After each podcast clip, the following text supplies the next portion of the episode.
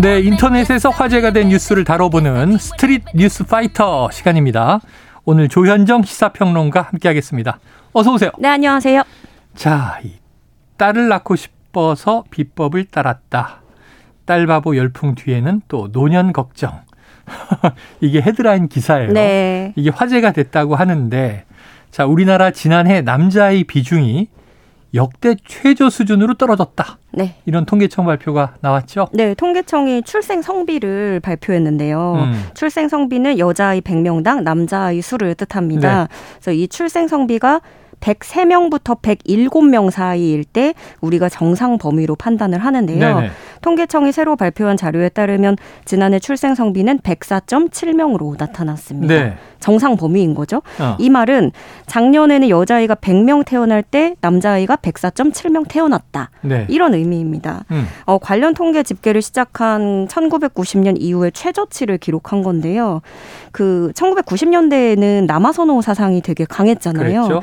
이때 출생 성비가 116.5명에 달했습니다. 어. 그러니까 100명 여자아이가 100명 태어날 때 남자가 16명이 넘게 많은 거였죠. 네네. 그래서 어, 심각한 성비 불균형이 앞으로 사회 문제가 될 것이다라는 음. 우려가 진작부터 제기가 되어 왔었는데 2000년대 들어서면서 이 출생 성비가 110명을 밑돌기 시작했고 네. 지난해에 비로소 최저치를 기록하게 된 겁니다. 음.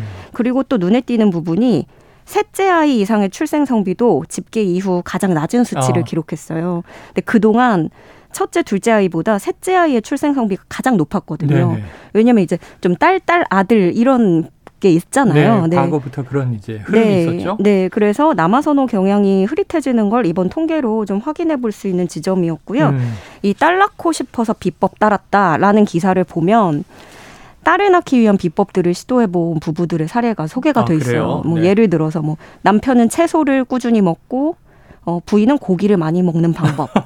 그 네. 물론 과학적인 근거는 없지만 그래도 네 거기에 기대보고 싶었다고 하더라고요. 그래서 이 부분은 주변에서 딸 둘은 금메달, 딸 아들은 은메달, 아들 둘은 꼴찌다라고 해서 어. 예, 속상할 때가 많았다. 이런 이야기를 했어요. 근데 저도 주변에 보면은 첫 아이가 아들이면 둘째 출산을 좀 포기하는 경우가 생각보다 많고. 어, 그래요. 네. 그러니까 둘째도 아들이라고 병원에서 그래서 울기도 하고. 예, 근데 이게 그냥 체감만이 아니라 실제 인구 보건복지 협회에서도 그렇게 분석을 하더라고요. 네. 예, 실제 있는 일이라고. 그래요. 어, 그런데 이렇게 변화된 분위기 뒤편에는 사실은 노년 걱정이 주를 이루는 것으로 파악이 음. 됐다는 음. 소식입니다. 어, 이삼식 인구보건복지협회 회장은 자녀와 교감하는 가치를 중요하게 여기게 됐는데 이런 면에서 딸이 낫다고 보는 것 같다. 네. 경제적 가치에서 정서적 가치로 옮겨가고 있다. 어. 이렇게 분석을 했고요. 또 지금 수명은 늘어났지만 사실 건강하게 온전하게 혼자서만 일상생활이 가능한 건강 수명은 짧기 때문에 음. 결국에 노년에는 돌봄이 필요한데 네. 이 돌봄에 있어서 딸이 더 낫다고 판단하는 것으로 보인다라고 네. 설명을 했습니다. 요양원 측에서도 대부분 이제 연락이 닿는 자녀는 딸이다 뭐 이런 말도 나오고 하니까요. 음. 어 그래서 이런 소식이 전해지면서 여러 가지 반응들이 나오고 네네. 있는데 어, 그런데 이런 기류에 또 진저리를 치는 분들도 있어요. 네. 바로 2030 여성입니다. 아, 또 우리냐? 네, 그렇죠. 왜냐하면 이 80년대, 90년대 여아 낙태가 가장 많았던 시기잖아요. 네. 특히 저도 그 세대에 아, 속하는 사람으로서 그래요. 이 86년, 88년, 90년 이때가 호랑이띠, 용띠, 말띠여가지고 아. 뭐 속, 어, 속설로 뭐 띠가 세다 이렇게 네네네. 하면 더 특히나 이때 낙태 건수가 더 많기도 아이고, 예. 하고 그랬거든요. 그래서 이제 2030 여성 커뮤니티 위주로는 딸이 싫다고 하더니 이제 와서 돌보라는 거냐, 음. 어, 혹은 며느리에서 딸로 옮겨왔을 뿐이지 어, 부려먹기엔 여자가 좋다는 건 똑같은 거냐, 네네. 뭐 이런 볼멘 소리도 있고요. 네. 근데 제가 너무 이제 통계를 얘기하다 보니까 아들을 기피한다 이렇게만 말씀을 드렸는데 음. 제가 이런 말을 들었어요. 요즘은 돌아온 금메달이다 해가지고 음. 아들이 또 각광을 받고 있는 부분은 어르신들 사이에서 그렇다고 하는데 네. 딸이 있으면 아무래도 손주 돌봄을 더 하는 경우가 있다 보니까 아. 그래서 노년에 나는 손주 안 봐도 된다 하면서 네네. 어르신들 사이에서는 또 그렇다고 해요. 아무튼 뭐 이런저런 이야기들인데 사실 출생률 자체가 너무 적고 아이들 울음소리가 안 들리다 보니까 아들이든 음. 딸이든 다 예쁘기도 하고 결국엔 또 다 예. 잘 키우고 사랑하고 네. 그렇게 지내시는 것 같습니다. 이것도 또 문제, 이것도 또 문제. 결국은 아들이나 손주를 낳으면 아유 손주 손이 안 돌봐도 된다. 네. 그 며느리 집에서 돌본다는 얘기잖아요. 네. 외갓집에서 그 결국 딸 있는 집은 또 뭐 고생하는 것처럼 돼버리는데. 네. 자 이제 지금 출산율 이 정도면 딸 아들 뭐 구별할 때가 아니고. 맞습니다. 예전에는 뭐 아들 딸 구별 말고 뭐 둘만 낳아 잘 기르자. 저희 때 한참 그랬어요. 네. 저희 때 삼남매가 일반적이었거든요. 그러다가 이제는 뭐 한 자녀만 낳자.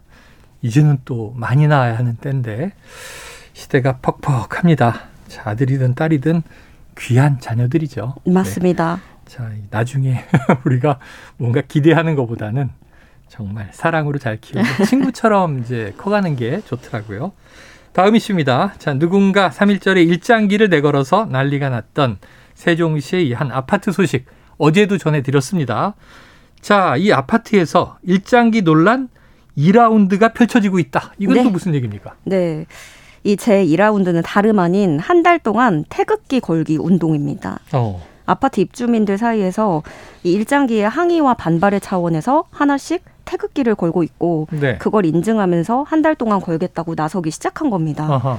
가장 처음 이 일을 시작한 분은 지역 커뮤니티에 글을 올리고 아이들에게 절대 안 되는 게 있다는 걸 가르쳐 주고 싶다. 음. 그냥 모른 척하고 싶지 않았다. 한 사람의 일탈이나 개인의 생각이 아니라 어떤 이유로도 옳지 않다는 걸 주부로서 엄마로서 보여줘야겠다라면서 어. 본인이 태극기를 걸게 된 이유를 강조했습니다. 네.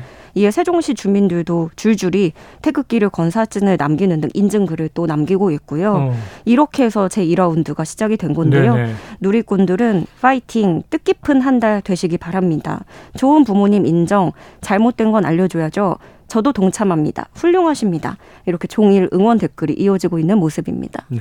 자, 이게 왜 안 되는 일인지 또 왜 이렇게 해야 되는지 어, 우리가 한번 함께 차분하게 토론하는 그런 기회를 가져보면 좋을 것 같아요.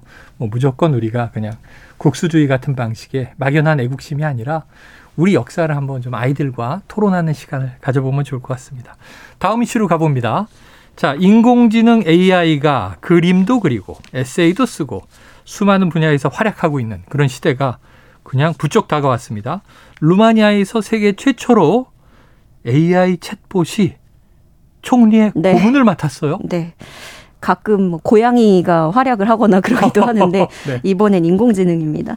루마니아 현지 매체에 따르면 루마니아에서는 AI 챗봇 아이언을 음. 총리실 소속 명예 고문으로 임명했습니다. 이 아이언은 루마니아 산학 연구원들이 자체 개발한 AI 챗봇인데요. 네. 루마니아 정부는 공적 영역에서의 정보를 토대로 국민 의견을 발빠르게 파악하기 위해서 사용한다라고 어. 밝혔습니다. 아이오는 어떤 일을 하냐면요. SNS에 올라온 게시글들을 쭉 훑어본 뒤에 여론 동향을 실시간으로 정리해서 총리실을 비롯한 국가 유관기관에 대화 형태로 이 내용들을 보고하는 역할을 담당합니다. 네. 물론 또 국민들은 이 아이언에게 정부에 직접 자신의 목소리를 낼 수도 있어요. 음. 정부 웹사이트에 이 아이언과 대화할 수 있는 채팅창을 설치해 놨기 때문인데요. 그리고 그래서 이 아이언이 임명되고 활동을 시작한 날에는 일시적으로 사이트 접속이 끊길 정도로 큰 호응을 얻은 네. 것으로 전해졌습니다. 아, 좋네요. 그러니까 아이언이 별도의 존재라기보다는 많은 국민들의 의사를 네. 빅데이터를 쭉 수집해서 일목요연하게 총리에게 전달하는 정보 비서 역할을 한다. 어느 나라에나 좀 하나씩 생겼으면 좋겠다 이런 네. 생각을 해봅니다. 자 오늘의 마지막 뉴스인데요. 횡단보도에서 거동이 불편한 노인을 돕기 위해 망설임 없이 달려나간 청년들의 모습 어, 훈훈한 소식이네요. 네, 언제 한번 이거 꼭 한번 사진 찾아보셨으면 좋겠어요. 네네. 지난 2월에 대구시 달서구 볼리동에 있는 한 사거리에서 촬영된 장면인데요. 음. 한 할아버지가 초록불에 횡단보도를 건너던 도중에 신호가 빨간불로 이런 바뀝니다. 경우가 있어요. 네. 느리시니까. 네, 맞습니다. 그래서 아직 다 못 걸어가셨는데 이때 오토바이 운전자가 할아버지 옆으로 다가와서 천천히 함께 걷기 시작한 거죠. 음. 그러면서 차량 운전자들에게는 손짓하고 고개 숙이면서 잠깐만 기다려 주세요. 이렇게 제스처로 음. 양해를 구하면서 그렇게 도와준 건데요. 그렇게 할아버지가 횡단보도 다 건널 때까지 도와준 뒤에 오토바이를 타고 유유히 현장을 네. 떠나는 모습입니다. 이 영상이 290만 회에 달하는 조회수를 기록하면서 화제가 되고 있는데요. 이 사실을 알게 된 이 주인공은 29세 박문수 씨였어요. 어. 이분도 영상이 떠돌아다니는 걸 보면서 네네. 알게 됐다고 해요. 어. 그래서 이제 언론에서도 이분을 찾아서 인터뷰를 했는데 우연히 SNS 보다가 내가 나와서 깜짝 놀랐다. 어, 그랬겠네요. 진짜 당연한 일인데 얼떨떨하다라면서 소감을 전했고요. 음. 알고 보니까 이게 배달 마치고 밥 먹으러 사무실로 가던 중이었다고 어. 해요. 그리고 또 이렇게 비슷하게 화제가 되고 있는 도로 위 슈퍼맨은 또 있는데요. 그래요? 이번엔 대전입니다. 음. 어, 걸음이 불편한 할아버지가 건널목 한가운데 갇힌 거예요. 음.